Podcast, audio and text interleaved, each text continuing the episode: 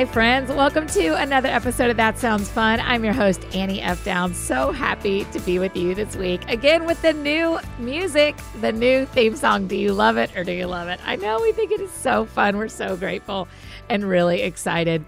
Hey, September is Hunger Awareness Month, and our friends at Christian Appalachian Project's Grateful Bread Food Pantry work tirelessly to transform the lives of children and their families and seniors living in poverty. But hunger still walks among us in Appalachia and silently threatens the most vulnerable among us. One in five children go hungry every day, y'all. This number is climbing as families struggle through the challenging times of a pandemic. Each year, CAP hosts the Hunger Walk to encourage friends to walk together, to educate others, and to help stop the hunger crisis that plagues Appalachia. Last year, more than 1,300 people joined the walk and donated nearly 9,000 pounds of food. Well, as you can imagine, this year, the Hunger Walk will be virtual, which allows anybody anywhere the opportunity to participate. So please support the walk to ease hunger in Appalachia. You can feed children who are hungry, their families, and seniors living in great great need. Y'all know how much I love CAP. You know how much I love Appalachia. The idea that we can step in and help uh, just feels awesome. Feels like what an honor that we get to be a part of what they are doing to feed these families. Hunger still walks among us, y'all, but we can make a difference. Find out more at christianapp.org slash Annie F. Downs. That's christianapp.org slash Annie F. Downs.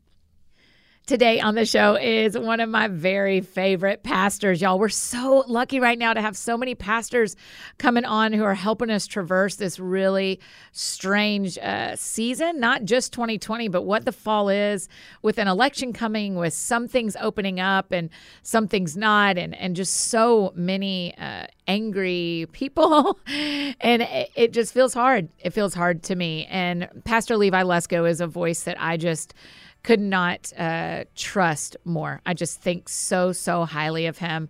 His new devotional, Take Back Your Life, a 40 day interactive journey to thinking right so you can live right, is actually what I'm picking up next and doing as my morning devotional, along with reading the Gospels. If you would like to join me in that, I would absolutely love it. Again, it's called Take Back Your Life. And here's my conversation with our good pal, an excellent pastor, and a trusted voice, Levi Lusko.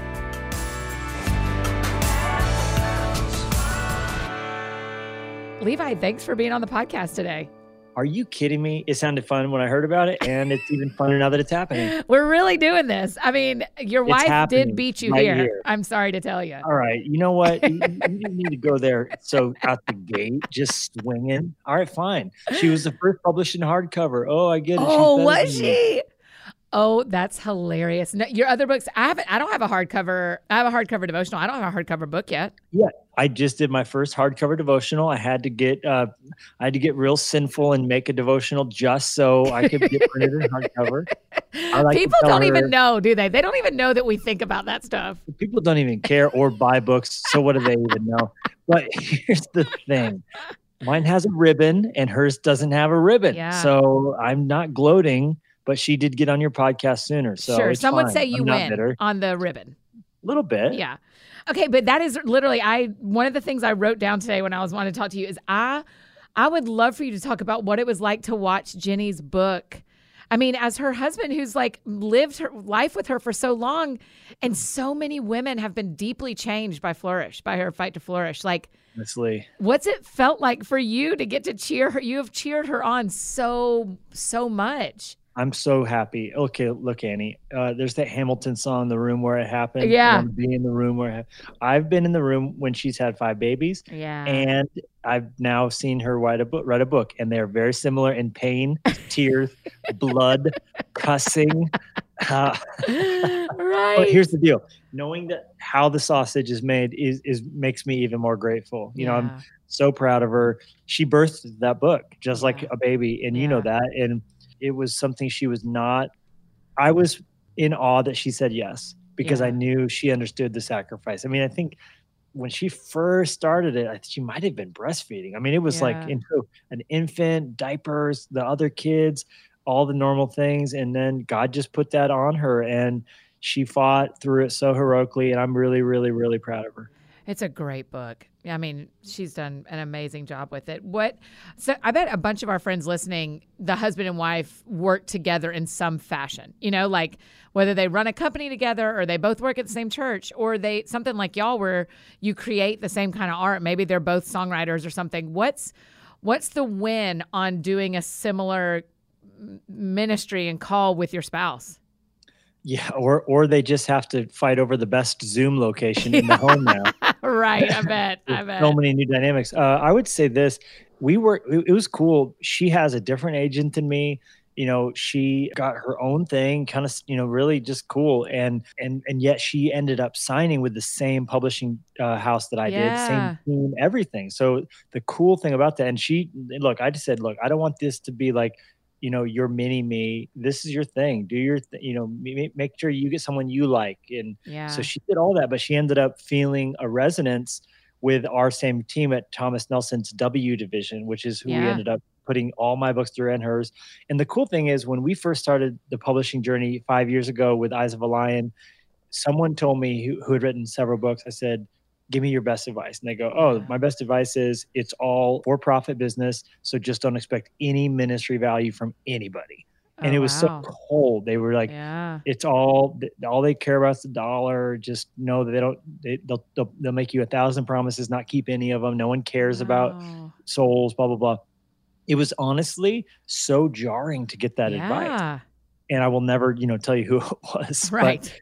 But, but I appreciated it because it did make me go into it a little bit eyes wide open, reticent to just take everyone at their word a little bit, you know, in a good way, I would say. Yeah. But I would say this. I have been at almost every turn, not without not without a few exceptions here and there, surprised by how much that has not been my experience. Yeah, that I was going to say that has not been my experience either from my agent to my editor to the team that markets you know there's a few people here and there who i'm like mm, you're a little flighty or you just or they you know end up leaving it three months because they got a better position somewhere else but that's just life. But most most every encounter has been people touched people like hey look it is a company. We understand that. They got to make money. It's a business. But they care and they cry yeah. and they emote and they are vulnerable and real. And so you know she ended up signing with the same crew and it's been fun now because we've kind of developed a little bit of, of, of, a, of a system for you know the creative side the website the marketing side and we were able to kind of roar that machine back up to life with her take on it. Yeah and it feels like there's a real gift in partnering and cheering for each other and but also being able to like at the dinner table be like have conversations about work that you both speak the same language. Tv just turned on in the other room. I want to oh, make sure cool. did you hear that? No uh-uh inappropriate television on. Um, it's Tour de France and U.S. Open happening simultaneously. Oh, which so, do you care about more? Well, I have two TVs, so okay. I care about them both equally. Well you know, that's a good question. Tennis to me is in my mind, I'm an amazing tennis player. Okay. Then I play and I'm horrible, but I like it. Cycling, I just love watching. I don't even really yeah. bike anymore. I just yeah. love watching it. I have this weird relationship with. Did you say it's the U.S. Open? So that's the one. Yeah. Okay, the one that happens. What's the one that happens in France? The tennis. That's called uh, the the the French Open. Thank you. Oh, the U.S. Open wow. happens in New York City. Wait a minute. Wait a minute. I'm understanding something. yeah. So there, the Grand Slam events are Wimbledon, which is Britain, Oh, and then the Australian Open, which is on clay, and then the French Open, and then you have the U.S. Open. Okay, so this is slams. the U.S. one, right? Yeah. I have a weird relationship with the French one because I watched it right after a breakup. Like it was what I laid on the couch and watched, and so for some reason, tennis is connected with that for me. Sadly. I lost is, tennis as an so entire you, sport. you in, you uncontrollably weep every time you see a tennis. Oh gosh, it's brutal. Yeah, yeah, yeah. It just gets real dark real quick okay, wait, let's go back to the question. My real question was what's it like being able to speak the same same language about your profession with your spouse? Oh, you know what? I said something wrong. Australian is on oh. hard. Yeah, because French, French, is, clay. clay, right? French is clay. Yeah. Yeah, I do remember. That. Listen, I'm telling yeah, you, I remember so some things. I, I, just I wouldn't have slept. I would have like woken up at 3 a.m. like, no, Annie, I must correct myself. Because then Listen, I would like get a tweet. Somebody would be like, hey, idiot. You For sure, like they would have tweeted at you. I would have tweeted it myself. Okay. So around the dinner table, talking about publishing stuff. Yeah. I mean, Jenny's such a good cheerleader. She's always been so encouraging. You know, people literally tell me I can tell if Jenny's not there for a service that ends up on the podcast because I miss her legendary feedback. Like, yes, she's just while you're teaching. Yeah, she. Yes. People literally will comment. My sister will text me like, "Hey, why wasn't Jenny in the capture? It was you sucked without her." you know? so I'm like, "Thanks a lot, sister." Yeah. So I and I love any chance I get to try and you know measure up to her her shoes her shoe her shoe size on that. So mm. you know being able to you know encourage her through you know the editing process is so messy and you know uh, Pastor Steven Furtick told me he said, "Promise me, promise me, promise me." When you get back the first red line edition draft of your uh, book when you turn it in you'll call me that day. I was like why would i need to call you? Sure enough i mean yeah. i saw how many edits they made and how much it was like edward scissorhands had edited my book. Yes. I called him up I'm like bro i need help. I'm ready to jump in front of a train. Yep. so just to be able to step in and be like hey it's going to be okay. Don't argue over every comma. Pick your battles. Trust right. your editor. They know right. they see what you don't see and they're fighting for the audience. Think about it. An editor is trying to protect the reader from your crazy mind. Yes, yes. That's a great way to put it. So, yeah, it's been fun and wild. And she said, I'll never do it again. And I'm like, okay, how about this? Let's work on one together, like a couple's oh, devotional. Yeah. Is that happening? And we haven't committed to it. She hasn't committed to it, but she's she's praying about it. Oh, good. Okay, so a lot of our friends listening aren't married yet, like your friend Annie here. How do we when like when you're talking about y'all cheering for each other and and can you can you sniff that stuff out when you're dating somebody? How do we pick somebody that that we will love cheering for and that cheers for us? What a great question. Thank you. I think you want um, someone who's comfortable being in the driver's seat or in the passenger seat. I think that's mm. so important. People, my, my guy friends always make fun of me because I'm I hate driving. Really? Like I'm like I'm like stereotypically not a good guy, you know, because I would ra- if people when we pull up, um, Jenny's almost always driving. A, she gets less car sick if she's behind the wheel, and B, I love that time to be able to catch up on emails or yeah. you know do whatever. And I, and I can read in the car. Jenny can't read in the car, so I'll read a book while we're driving, whatever. And um, so I think you do want someone who can can handle being not in the driver's seat. I think yeah. that's an important attribute. So when you're looking, so for our guys who are listening or the women who are listening, we're both looking for someone who can drive and can ride.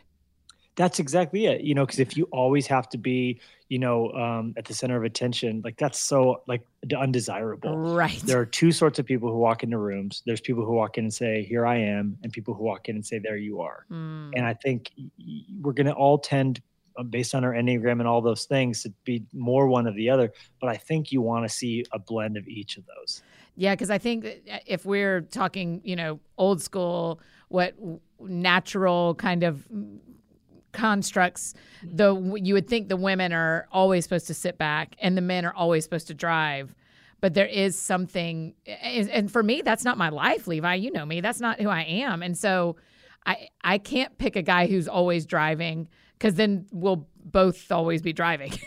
yeah, and I don't even think that's like biblical. I mean, I think right. Uh, uh my, yeah, talk about favorite, that because I think our mm-hmm. grandparents would have said it is biblical.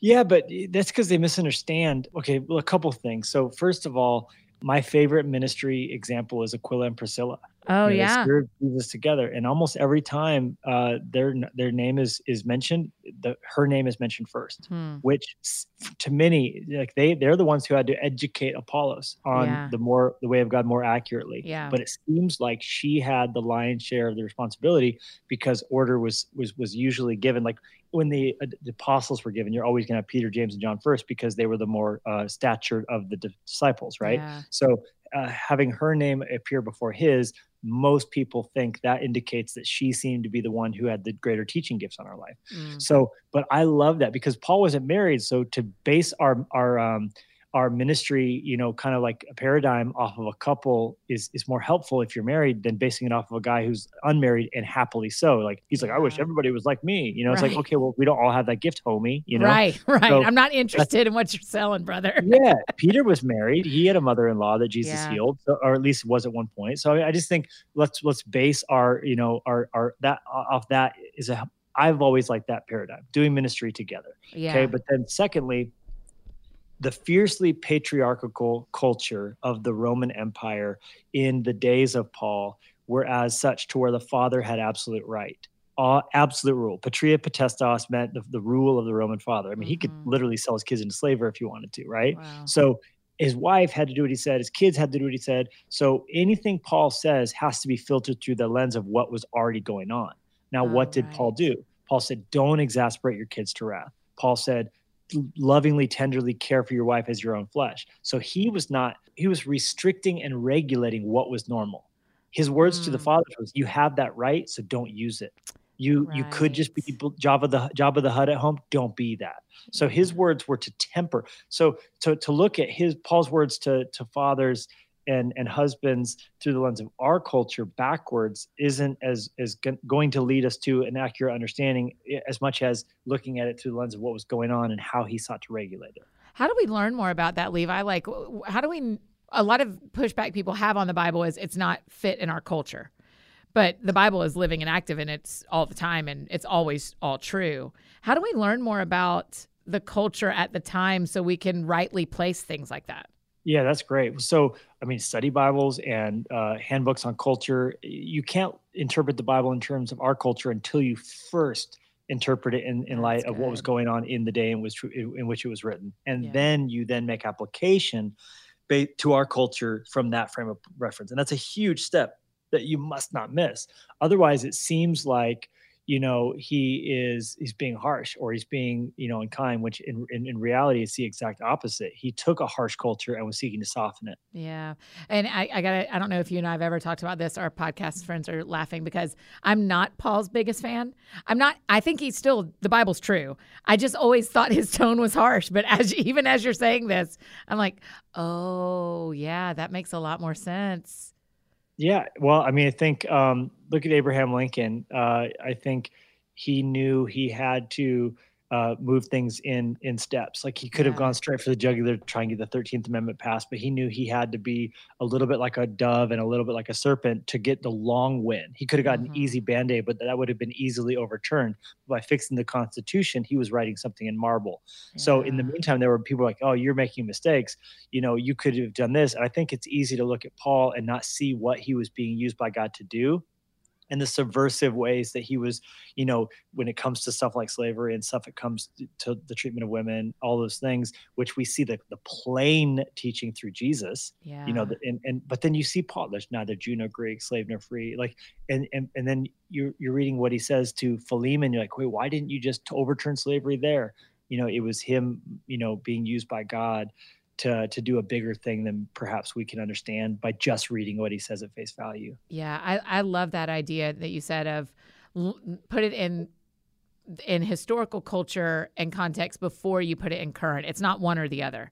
It's That's this exactly this right. is still true and this is still the gospel and this is still true, but let's go back and know what it was like in context as well.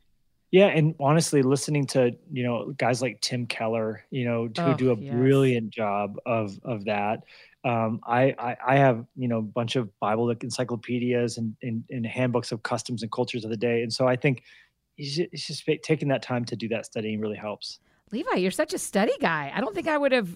I don't think I knew that about you. Oh, oh, Annie, I'm a nerd. May I ask how you define yourself as an enneagram type? What enneagram three. type? A three. three. Okay. Yeah. Okay, and so, then you love to study. Oh my gosh! So I don't I, lo- I don't love to study. Okay. I love to study. um, I'm I'm just so happy if I'm in a 600 page book on the weirdest subject. Really? Yes, like the Panama Canal. Like I just I can't know enough about the Panama Canal. okay, so tell what? Me anything? Tell me anything you know about it because I want to know about. You just want to know every. Is, do you feel that way about everything? You want to know everything about everything? Anything that excites me. Okay. And and like I just finished this book on the deadliest hurricane in the United States history. Okay. Which happened in which state? Okay. The deadliest hurricane would be Louisiana? Nope. Oh, what was it? Texas, Galveston, Texas. Oh, sure. Yeah. Okay. 6,000 people died. Okay, so when you crazy? read that stuff, what do you do with it once it's in your brain? You just like to have it in there, or are you like making sermons out of it? Nothing. Absolutely nothing. until until it's everything. Yeah, so that's right. I like if I'm reading a book like that, I'm underlining. I'm, I'm I I will ter- dog ear the bottom page, the bottom corner of a page that excites me, and okay. I'll circle or highlight it. Then when I'm done, I'll usually go back through and I'll I'll take a Evernote snap of every page that I liked by the end of the book and then it's just there and it might be nothing. But I read this book last year about how President Garfield died, uh-huh. which he was the two presidents away from Lincoln. He yeah. also got assassinated in DC. Robert Lincoln Lincoln's son was there the day he got shot. he was treated by the same doctor that tried to save Lincoln's life. Why don't I he, know any of this? Right, right. They don't. They, what do they teach us in schools? Right. Okay? So then, then listen to this. He didn't die because of the bullet that shot him in the back. He died because the doctor, who was the oh, doctor wow. who tried to save Lincoln's life, kept repeatedly sticking his unwashed hands into the wound over and over again. Oh. Now, Joseph Lister gross. had already postulated that germs were responsible for infection, but this doctor did not believe it.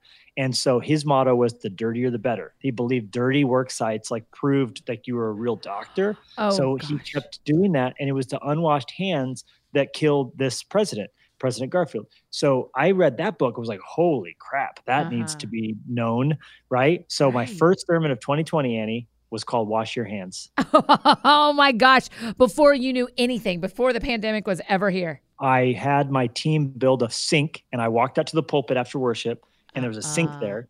And without saying a word, I took off my jewelry and spent the longest minute of anyone's life washing and lotioning my hands. Yeah. And then I grabbed my Bible and said, without acknowledging what I had done, I said, turn in your Bibles to the book of James. And I read the passage about cleanse your hands, you sinners, purify yeah. your hearts, you double minded. And I did a whole sermon and I never talked about Garfield to the very end. Yeah. And anyhow, and then, you know, two months later, here we are. Three months later, here we are. Hey, I got to tell you, by the way, your January like 20 something sermon on fasting the notes are i guess maybe it was the 19th was maybe that sunday i mean the notes are still in my phone i bet i have I bet I wrote 200 words, 250 words listening to that sermon. Uh, is that the quick spiritual quickness? Yes, yes, and how fasting gets you out of a rut. It helps you hear heaven's music. It boosts Oof. your reception. I mean, you that was such a strong word, Levi. I just I, I meant to tell you, that so when much. it was happening, but I'll save it for in front of everybody. That means but, a lot. It means a lot. And you know, I I didn't grow up being taught to fast. I you know didn't. I mean, I heard about it here and there, but it's been a recent thing my wife and I have fallen in love with, and God's taught us so much through it. And that was a really, you know, who I have to give credit to. That sermon uh, God spoke a lot to me, but I listened to quite a few sermons on fasting by two people. Okay. Pastor Jentezen Franklin and Pastor Tony Evans. And yeah. I, I gleaned a lot of really good insights from them that helped me shape my own theology of, of, fasting. Tell me, I mean, it's a discipline we talk about a little bit around here, but not as much as we talk about prayer or reading scripture. But I'm with you that it is very hard and also probably, honestly, my favorite one. It is so good. It's, uh, it's such a changing, it's shifting it's disruptive you know at the end of the day that's all it is. And to wake up we have to be disrupted and have to be uncomfortable. Mm-hmm. and i think it, it splashes water on your face because it tells your body hey things are not going as normal. Right. And feed think, me. I'm feeling a lot of things.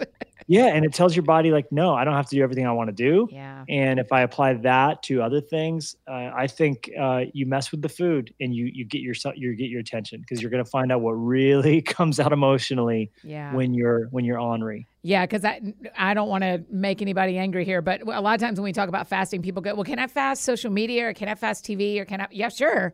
But the reason you're wanting all to say all those things is because you don't want to give up food. Uh, your yourself is sneaky. yeah, yourself will trick yourself. yes, we have. Someone said we have an endless capacity for self deception. Yes, and I think Boy, that I is do. a great instance. Like, yeah, you. Sh- there's a re- I don't have Instagram on my phone right now. Really? And I've deleted, I've deleted it three times in the last 20 days, right? Yeah, so, yeah. but I think when we actually talk about fasting, it's the abstinence of food. Yeah, yeah. And would you, I mean, would you say to people, like when you were talking to your congregation and those of us that were, I was on an airplane listening to you preach about fasting, those of us listening, I mean, is it a discipline that y'all have? In as a yearly rhythm or as a weekly rhythm or what does it look like in y'all's family and in your church to fast we start the year with 21 days of fasting. Okay. We, we, we, when God first began to push push my buttons on it, I, I was like, oh, okay, yeah, let's do it. Let's do a day. And you know, Yeah. I had done a five day fast uh, from from nothing from everything Yeah. when I got to the five year mark of our church. Then I So kind of did we did a five day, seven day, you know, but then we started doing the Daniel fast, and that Yeah. has a, a 21 day Daniel fast has been our new normal starting the year off. And I, I just love it. I feel like it's a clean reset. We all long for that going into a new year anyway. Right. And there's just something that's just so purifying about it. Right. It's different than Whole 30. It's not this It like though that's fine if that's what you want to do. It's not a let me get my body right. It's a okay, I'm I'm going to take this food out of my life so that my focus is somewhere else. That's right. And and using the time you would spend normally cooking and preparing to pray or to read or to and I think it's really important to to combine it with a reduction in, in Netflix or a reduction in or completely ceasing from those things. My big thing that I do is I do no online shopping during the oh, fast. Oh wow. Oh God have mercy. That was that was I was I sounded so great when I put it out there. right. And then it got down to it because I don't know about you, but I am an Amazon, you know, a, a holic. oh sure. Yep. And my rule was not only would I not buy anything, I wouldn't research anything. And that's actually my big Achilles heel is Yeah. I just like so if someone texts me and they're like, Hey, which toaster should I buy? I would be like, You brother, you just sent me porn. Like that. give, yeah. me, give me an hour and a solid internet connection. I will tell you which oh toaster to buy. oh my gosh. Oh my gosh. So and now so you, you, know make everything yourself about stop me. on Panama that too. Canal and the toaster. Yeah. Right. Yeah, I'm the same way. When I'm fasting food, I also have to fast or decrease television, or I will just fill my time with watching TV so that I'm not hungry, or so that my so that I don't think about my hunger. Yeah, because we again, this is the capacity for self-deception, Yeah. and it, you trade one idol for another in those moments. And I think the, the the cool thing about it, and you know, we're not legalistic about any of that, but the point is, I, you wanted something to change, and there's so much comfort. Like I can't tell you how many times in 2020 I've thought back to the foundation of the year. Yeah. Hey, this is how that year began. This God was, and I I told our church the other day, don't forget, like God was putting things into our hearts then that we have now. We b we can believe it. Things have shifted in the heavens and strongholds were torn down. In those days, God was preparing us for what we knew not. Yes. I mean, that makes me want to ask you about Take Back Your Life, your 40 day journal that you created, your devotional. I mean, you wrote that, bef- most of it probably before the pandemic. And yet here it is. I mean, how did you see God preparing even this work for this time?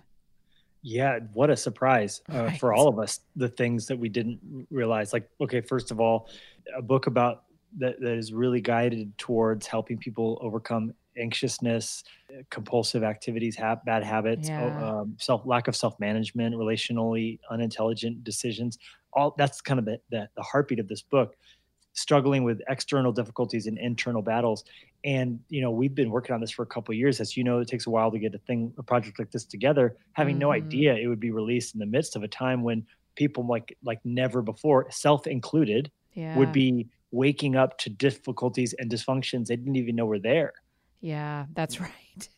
That's right. It's just a, uh, Jon Foreman said it's a house of mirrors. This whole thing has been a house of mirrors. Ugh, what a good description! And how great is Jon Foreman? Oh, great. Yeah. Let me just be clear. He didn't say it to me. I wish Yeah. we were bros, but we are As- not. As Jon Foreman and I were going for a killer wave. That's right. uh, That's right. While we were out surfing. fad, Yeah. No, but I, He- it's the same way.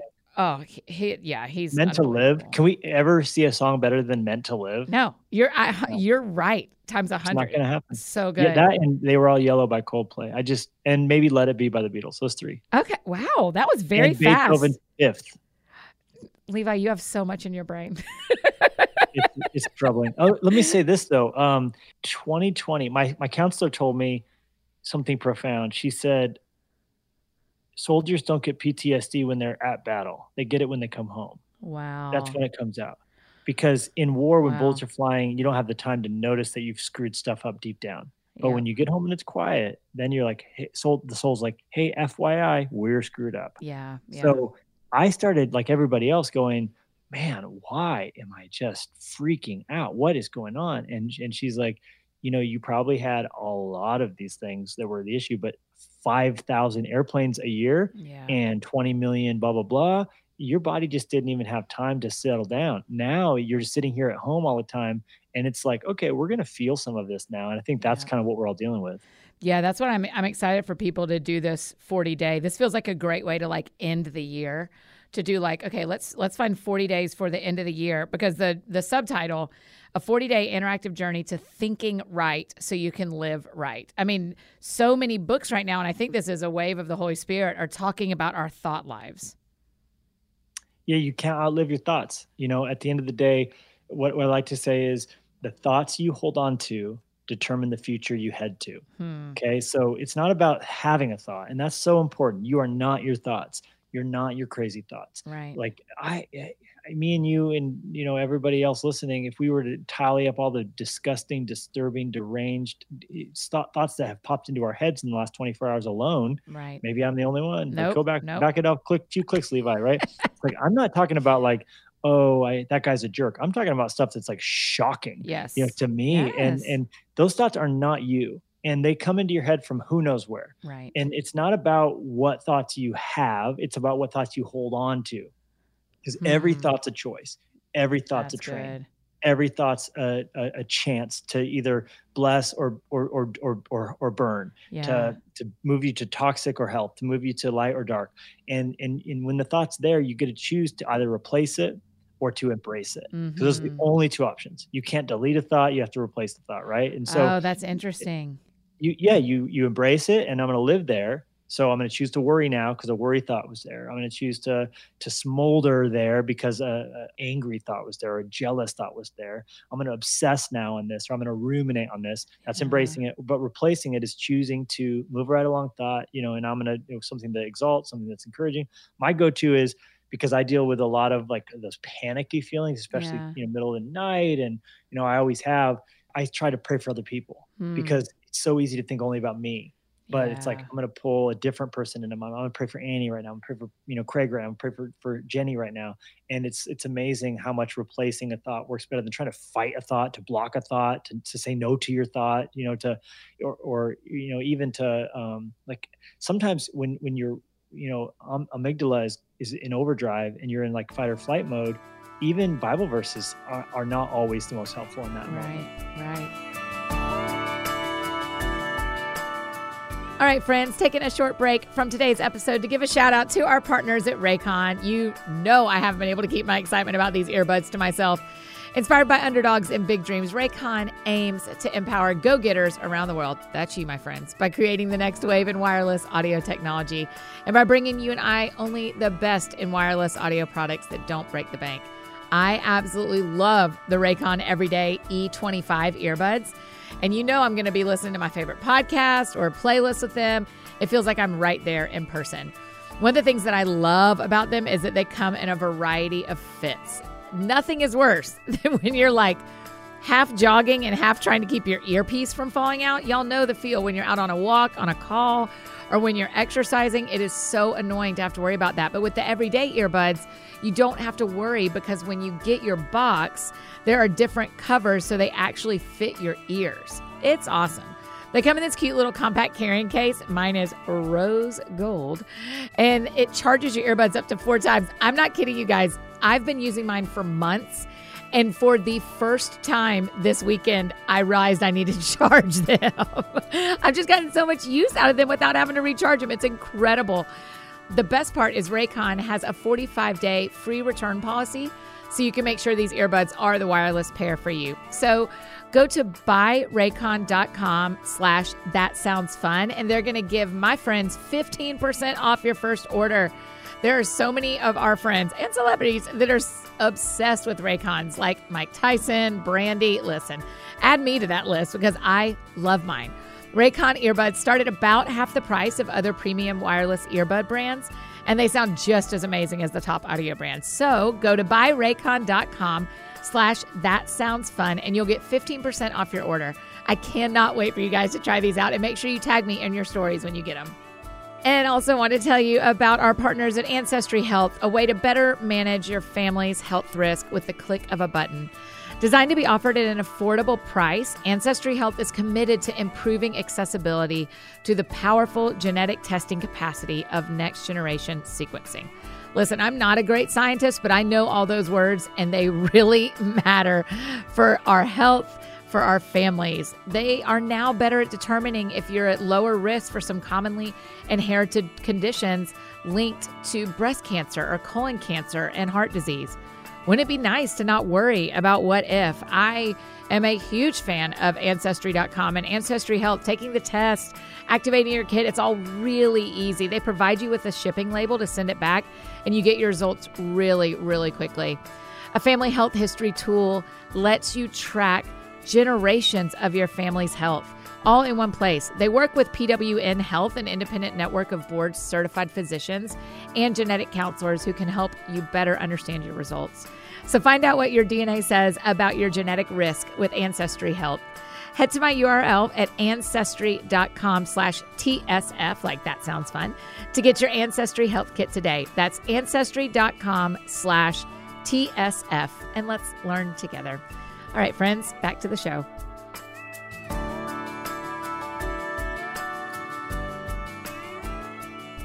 Here's the real question. Let's just really go there. For our friends, I mean, so many of us listening can have a thought about hating someone, can have a thought about sleeping with someone, can have a thought about anything in between those two, right?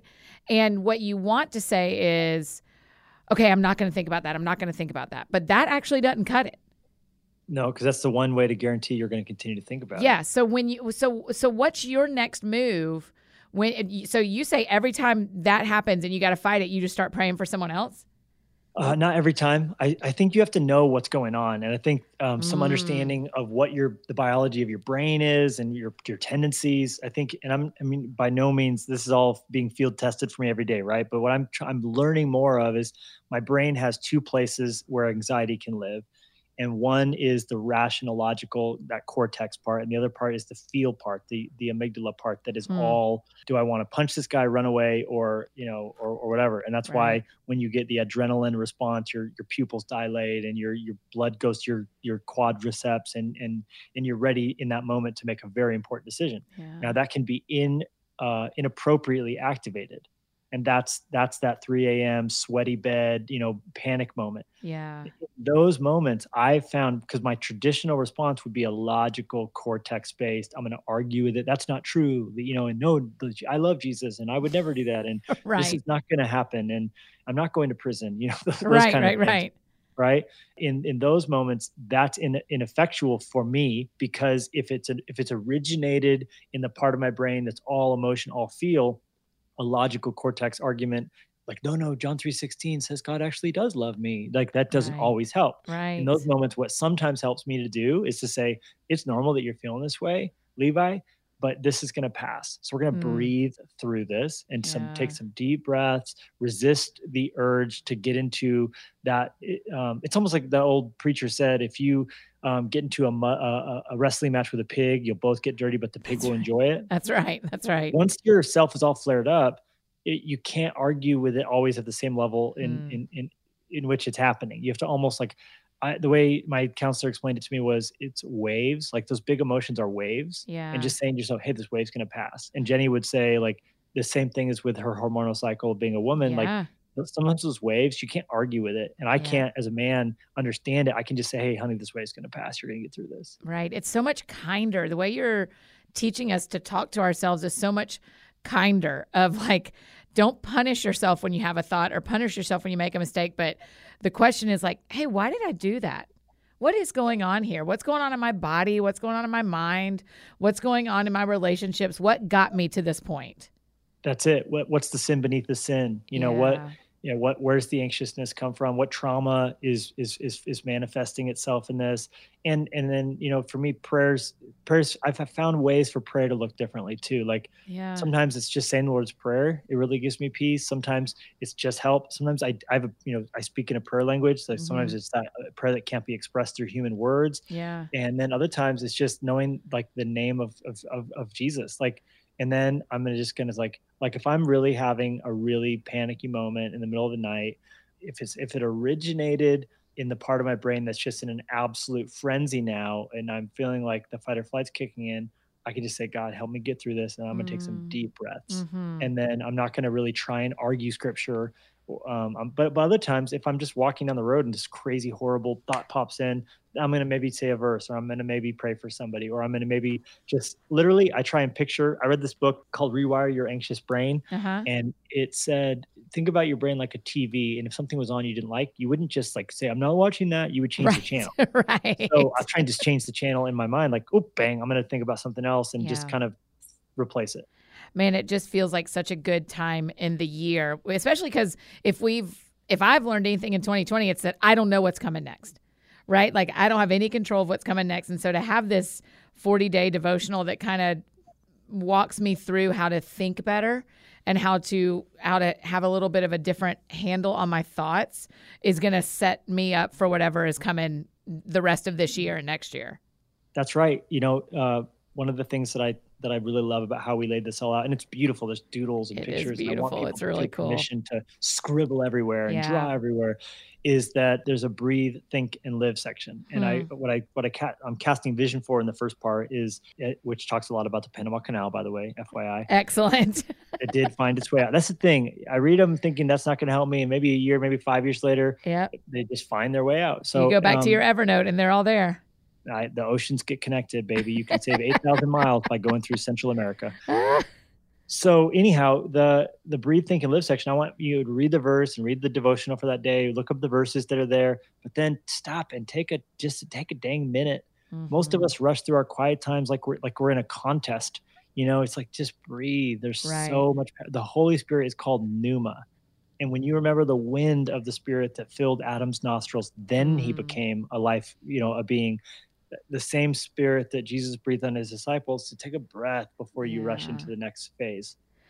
That's really good. That is really helpful. What else? I mean, so as I'm thinking about who the pastors, like I told you, I listened to your teaching, and you said you listened to Dr. Evans, and who else are you listening to that is putting different thoughts in your mind that are kind of helping? Yeah, I listen pretty widely. I mean, I love listening to Bishop Jakes, and I love listening to Pastor Craig Groeschel, and Pastor Steven, who I mentioned. Yeah. And I like to listen to guys like Alistair Begg and uh, love, I love Pastor David Jeremiah. Yeah. And uh, I obviously mentioned Keller earlier. I listened so, I mean, I, I take the old Spurgeon sermons and I, because he you can't listen to him because he's right. he was dead before audio. But what I do is I take the PDFs of his sermons and then I make I make a, a Siri track out of them, but I make it to British the British Siri so that when I listen to Spurgeon, it's with a British accent. It's in a British accent. And you just have him read it to you.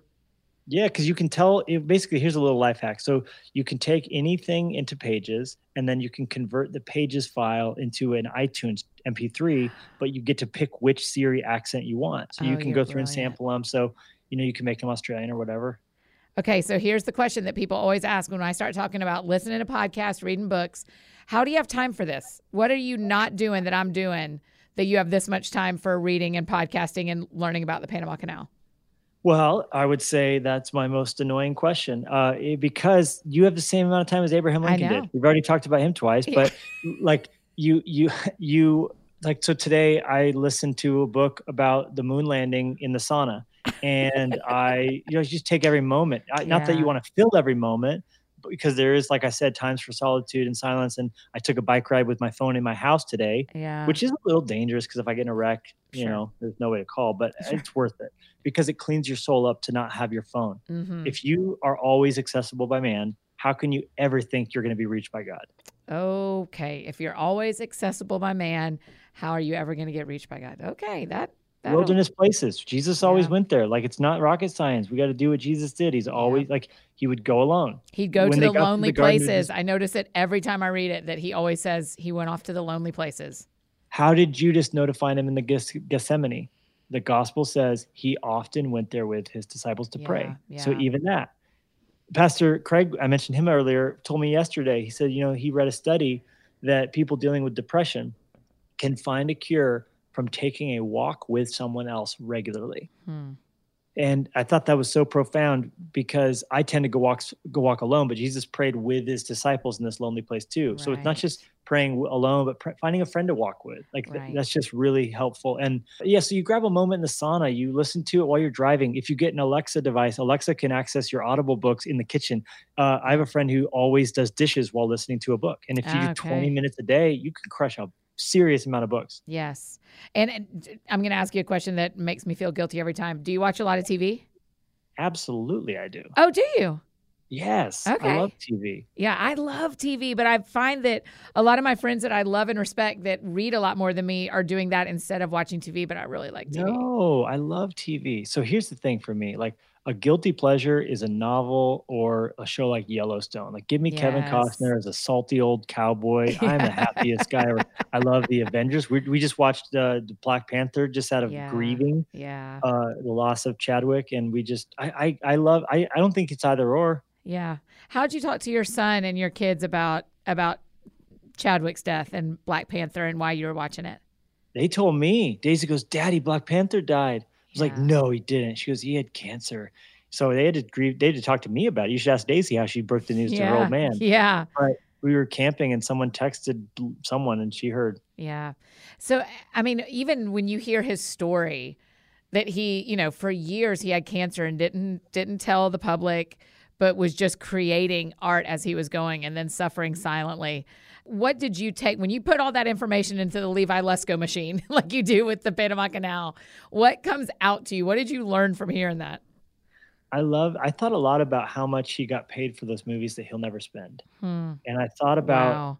that he was doing it for a higher calling. Obviously, yeah. You know, loved ones would no doubt or whatever benevolence he had set up in his estate planning, but I, I love that he still acted when he didn't have to because obviously he's so good at it and he yeah. had such a god-given ability to, to, to create a character in, in a compelling way. And you know that movie black panther obviously did so much more than just a marvel movie. It, it, it resonated on such a deeper level with with with with with race and with with with power and strength and dignity and um, I love that he didn't have to but still still wanted to. He could have spent his yeah. last you know, years sailing around the world on a sailboat but he wanted to still step into what God built him for and do it and that's beautiful.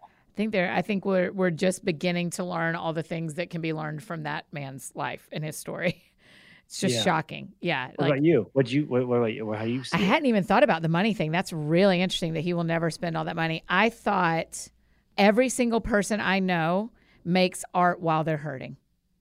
Ooh, okay, that's great. Now his is much more profound, obviously, than a breakup or than uh, you know, or than a um a loss of a job or whatever, or just trouble in your marriage or whatever, whatever, whatever. But we are every single person who writes a book, who is in a movie, that there's there's pain going on that we don't know and it it amplifies the goodness of their art wow right okay i'm going to think about that your pain is your power so so you're saying then that if we could magically take away all of our gray days, we would probably also eliminate all the beautiful things that God would would would birth through us. Maybe. I think so. I think if I think if we didn't have something some secret sadness, not necessarily secret from everybody. I don't think you should have a secret from everybody. But I think if if there if the private sadness wasn't true, the public art wouldn't be possible. I love that. Am I wrong on that though? Is that feel no, too far? I think you're right. I think uh, so. When I think about tortured genius, I think I don't know anybody who uh, has done anything that is, is is beautiful who hasn't had to walk through a hard season. Yeah. On that way. Yeah. But I also I go back and forth because like I've also tried to get away from I can only create when there's a storm in my soul. That's like, right. You know, like that's the procrastination kind of lie like and so i like i i kind of like adhere to a little bit the if inspiration strikes it's going to find me at my desk at nine o'clock yep so yep. I, I can write when i'm not inspired because i hate and i loathe what happens to me when i don't feel like writing yep and my my best work has come as a result of just showing up even when i don't feel like i'm inspired yep. but i also do agree that there's some some truth to that when there is the pain that does create the circumstances but i also don't want to live in the agony of needing that to motivate yes, me to work. Yes, I need drama, I need pain, I need tragedy to work. Yeah, no. I don't think I don't want to live in that either. But the the thing is like even if you're just even if you're just tired, and you still go and do the thing God's called you to do, you're still persevering through a version of pain. That's true. And so and, I, I think we're yeah. all doing that. Man, we should have a whole Maybe. lot more talk about Chadwick and his legacy because that's really beautiful. I do think, yeah, I think, I think we will. I think that I'm very interested when someone, if anyone ever can tell us about his faith life, only because I'm like, I'm so curious to know who he was. There's so little talk about who he, who he was off screen. Yeah, it's true. I don't know anything about him out like, like other than the movies that I've seen, but I yeah, want to. I know, me too. We're gonna learn about him. Um, this leads me to another question I have for you. We send an email on Fridays out to my friends, and they can and we tell them who I'm interviewing the next week. And so, and we say, hey, do you have any questions for you know for Levi? And a, a young woman named Joy I don't know if she's young. We'll just say it. Joy. Shocker, you have the greatest ideas ever. That's it's really fun because then it because other people know things about you that they want deeper information on them. Like, oh, that is a great question. And but, you found a way to make other people do your job. Yeah, which is work smart, not hard. That's FYI. the other thing you can take away from this. yeah. I no, I see what you did there. It's That's right. So this friend of ours said that they heard you in an interview after your daughter's death say that hurting with hope still hurts. And so her question is, what do you do now through experience? Or what do you know now through experience and how hope and hurting can coexist? I feel like this is right along the lines with what we're talking about.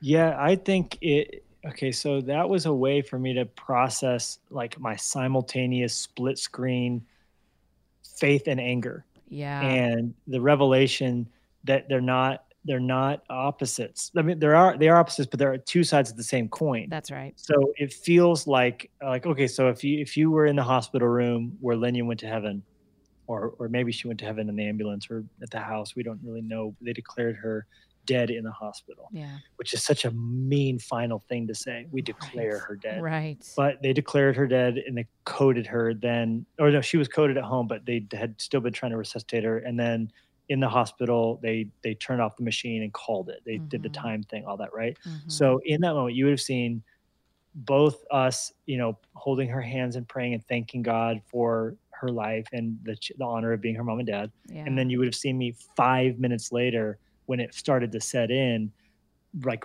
like a like a caged tiger pacing in that same room wanting to rip every machine off the walls. Right. every machine. Right. i wanted to rip them all. And when the lady came in and asked us sweetly kindly she was doing her job which funeral home should we call to come get her body? Hmm. like i i i could have i could have screamed and and and, and hurt somebody. Like right. i was so mad. Right. Okay? Now how do you reconcile this two you don't is what don't. i realized yeah. and the fact is that my anger didn't betray my faith and my faith didn't alleviate the anger. But you see them both in action in jesus and john 11 and when i realized that was what changed it for me. When i read jesus saying like hey your brother's going to live again so don't worry. And then the next minute he's not only weeping but the text says john 11 he groaned mm. with rage basically. The yeah. word groan is not a true translation because if you look into it, the only other time that word is used in secular Greek literature, it's describing the the the, the like the roaring of an agitated horse, oh, like wow. bellowing. So this is a pissed off animal, and that right. is like you don't want to give a wide berth to a horse like that with its ears back. Right. So here's Jesus, who like a has faith that Lazarus is about to live, but is also crying in a mess and mad like I was. And it's like, oh, so at my darkest moments of pain and like self-loathing and sorrow and rage i felt god not saying levi don't be angry. She'll you'll see her again. I felt god saying me too. Yeah i'm mad wow. too and when i found my my anger mixing with his anger i was able to walk away okay. Hmm. and that's to me what hurting with hope still hurts means. Yeah that's and that is that is really important for people to i think if if there's one thing that I want people to take away from being friends with me is that there are two sides to that coin and that is still a good coin. Like like joy and sorrow are better together actually. Yeah, I think people think they have to pick one or the other and so they have to walk away from Christianity because they're mad. Yeah. They're like I'm not a good Christian. And maybe because we've over the years done a bad job of creating space for people to grieve and mourn and go through things and be human but it's like no that's not that's not worship is you have snot running down your face but you're saying i still trust you i'm still here yes. i'm still showing up i that's that's that's what i think yeah i'm i'm with you um let me ask you the other question we got from one of our friends where's the best place to hike in montana oh my gosh so i have several friends who i would have you to text uh, but I, I i love glacier park in september yeah. because all the tourists go home. Although this year we'll find out. I mean, a lot of them have bought houses here. Oh, uh, really? Oh my gosh! So we, wow. I've never seen so many license plates in my life. All of our girls have bruised arms from the slug bug game of naming license plates and then punching their sister. Because everybody came to Montana for the pandemic, and a lot yes. of them bought houses our, our big joke in here is like we'll see what happens come March if you can hang. You yeah, know? if you can handle the winter. move in July, usually gone by April, but yep. you know, um, but uh, but Glacier Park's great. It's just crazy in COVID in in COVID summer, sure. but hiking in the stinking uh, month of September is sublime. But oh, then there's also a, a, hiking trail called Mount Aeneas, which is in the Jewel Basin south of Big Fork. That is not a national park; it's a state park, and that's one of my favorite hikes. Okay, are you seeing a difference? Are, are y- y'all are back to meeting at church, correct? We're not. So oh, we do not. baptisms live. Like we get together with the crowd at the, the seashore, the lakeshore for a baptism or for small group student stuff or whatever. But other than that, we're doing all of our gatherings online. And we do it, here's why, as an act of evangelism. Really? Our, that's what I keep telling our church. Because the only people clamoring for churches to meet again are, are Christians. Mm. And no non-Christian is like the churches should meet. They they kind of understand. Movie theaters aren't meeting, sporting events right. aren't meeting. So the way I see it, we can tell our neighbors we're seeking the good of the city by allowing businesses mm. to be the place where money can be made by them opening back up. We'll be a slow yeah. serving the city, not being a part of another spike so that businesses don't get interrupted more than they, they need to. Right. We want to prioritize that. So it's hopefully um, an act towards making our faith winsome. That's a that's a beautiful reason behind that. But we have had people call the church and cancel the tithes. So really, you guys aren't oh, no. meeting, so I'm not giving. So yikes! Oh, I'm sorry. I just got to believe that the Lord will the Lord will handle that. I don't know. And in the meantime, he's there for me at 3 a.m. when that, those sorts of thoughts start swirling around. That's right? exactly right. I heard Andy Stanley right. say, like, look, people are accusing me of not meeting out of fear. If I had, if I was driving out of fear, I never would have stopped meeting. right. That's exactly right. Uh, yeah, we aren't back. Crosspoint isn't back to meeting yet either, and I I really miss it. But you're giving me good perspective on the on the greater good because they. I mean, we will someday look back, and 2020 will be a blink of our lives and go yeah. like, wasn't that weird? We didn't have church for like months. Yeah, and we did though. We were meeting and on, on right. calls and small groups, and you know, there's there's, I think it's a chance for us to to find a way to prioritize the things we were taking for granted before hmm. when we were just showing up third song with our latte, you know, for the service. That's right. That's exactly right. Third song with the coffee. Yeah. that is like, always so time, offensive got, to me. I got a double pump vanilla latte, so I'm here. Right. When I'm teaching and I see people walk in and they've got coffee, I'm always like, listen, when you're it's this late, man, come yeah. on. And the the the RBF uh, that they don't realize they have either. Uh-huh. That everybody now has realized they have during these Zoom calls. We're like, do you even know what your face do looks like? Do you know what your on, face man. looks like? We've all seen it now. yeah, that's exactly right. Levi, is there anything we didn't talk about that you want to make sure we hit? Uh, Annie, you're so much fun to talk to. We need to bring you on. Hey, it's the Luskos. Oh, I'd love it. I saw y'all just launched it a couple of months during the pandemic, right?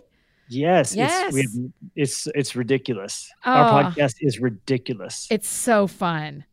Yeah, it's uh, we we we we well, Jen and I both individually love being with you, but now we got to bring you on our crazy okay. island. I'm coming. Let's do it. I would absolutely love it. Hey, the last question we always ask, because the show is called That Sounds Fun. Tell me what you're doing for fun.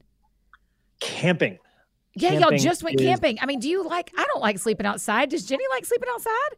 So we bought a camper. Oh, that'll I do. always okay. protested campers because you know ten, if it's not, it's like if it's not fake Christmas tree, fake Christmas. You right. know, if you're not setting up a tent, you don't love God, right? okay. That was always my thing. But it was a barrier because I only wanted to do it once a year, and even that was a big uh, chore because as our family's grown, so is all the you know stuff. Yeah. So this year, since our vacation got canceled, everybody's did. I'm not complaining. That's yep. a first world problem. It's just true. We yeah. Bought a camper that we pull behind the car. It's nothing glamorous, no TV. It's just a chill camper that we can all sleep in, and it has a little kitchen, and a little toilet, right? Oh, so, nice. but as a result, all the camping gear doesn't have the shelves in the garage anymore. It's always there. So anytime we want, we can hitch it up, fill it up the the the, the food, and go. Yeah, so it's like a much quicker decision. Favorite thing in the world. That's awesome. Have you posted pictures about it and I've missed it? No, I told you I'm not on Instagram. So my oh, team's still doing sermon content, but I mean, I've posted a few fishing pictures, but I haven't done anything about camping yet. Right. Okay. Well, whenever I would, lo- I think campers are so fun. I like love the idea of driving somewhere and parking and living there for a day, but I don't want to sleep on the ground. Yeah. And you get to like it, something changes in you. Like, and I honestly, I'll leave my phone off, and I have I've been t- we do this thing called Pretendstagram. Yeah. Like if there's a great moment, I'll just do the little finger click and like that's a photo. Because if I have my phone out, I'm going to go back to that mode. Yeah. So it's been delightful setting up hammocks and making s'mores and like I love waking up and the cup of coffee with with the still morning, you know, dew. It's just the best. Are the kids all like camping as well, or like what y'all are doing, the camper camping? My teenager tolerates it. Like I think she'll be happy to have some memories. You know, she I think sure. by being 14 she's supposed to not like it. That's but, right. But other than that, my kids they my little son is deranged and he just loves being dirty. He's a listen, your oldest daughter has shot up in height, by the way. She's taller than Jenny and she's so beautiful. Don't don't mistake what I'm saying. I think she's amazing. and She, oh yeah, no one heard is, you say anything different. I just noticed recently there was a picture of the three of y'all and I was like, Oh my goodness, she's gotten taller. And she just got her wisdom teeth taken out, so she's all puffy right now. And just make, I love making fun of her. Yeah. hey, well, anytime y'all want to load up that camper and drive to Tennessee, you know there's a lot of us here who love you. I, I that's a long drive. That's I'm a never long drive to Tennessee. I was trying to I was trying to think of a nice way to say no, but uh, I will fly no. out there I'm and just rent a camper. How's you. that? Just Why know don't you come to Montana and camp with us? Okay, that's that feels a little more possible because I'll take the nine flights it takes to get to Montana in order okay. to go camping. Nine shots have been fired. I mean, it is a lot of connections, but Jenny and I talked about it. People can listen. in the summer, we have nonstops to New York, Dallas, Atlanta, Denver, LA. In the winter, really? it goes back to dog sleds. Yeah, well done. Well, luckily you got everybody's there now, so everybody who is moving there is moved there. That's right. I'm so interested if you're going to have a whole new congregation when y'all start meeting again. Honestly, yeah. So uh, I guess okay. So here's one small example. So one of our high schools, we have four in the air in in the city that I live in they um, last year I think had three new out of state students. Yeah. But this year they said they have 180. Yeah. Wow. My gosh. Crazy? Levi, the Lord's bringing them to you. Let's reach them. I mean, there is there is no there is no accident there. The Lord brought y'all there, and now He's bringing them all to you. It's so cool. I'm excited.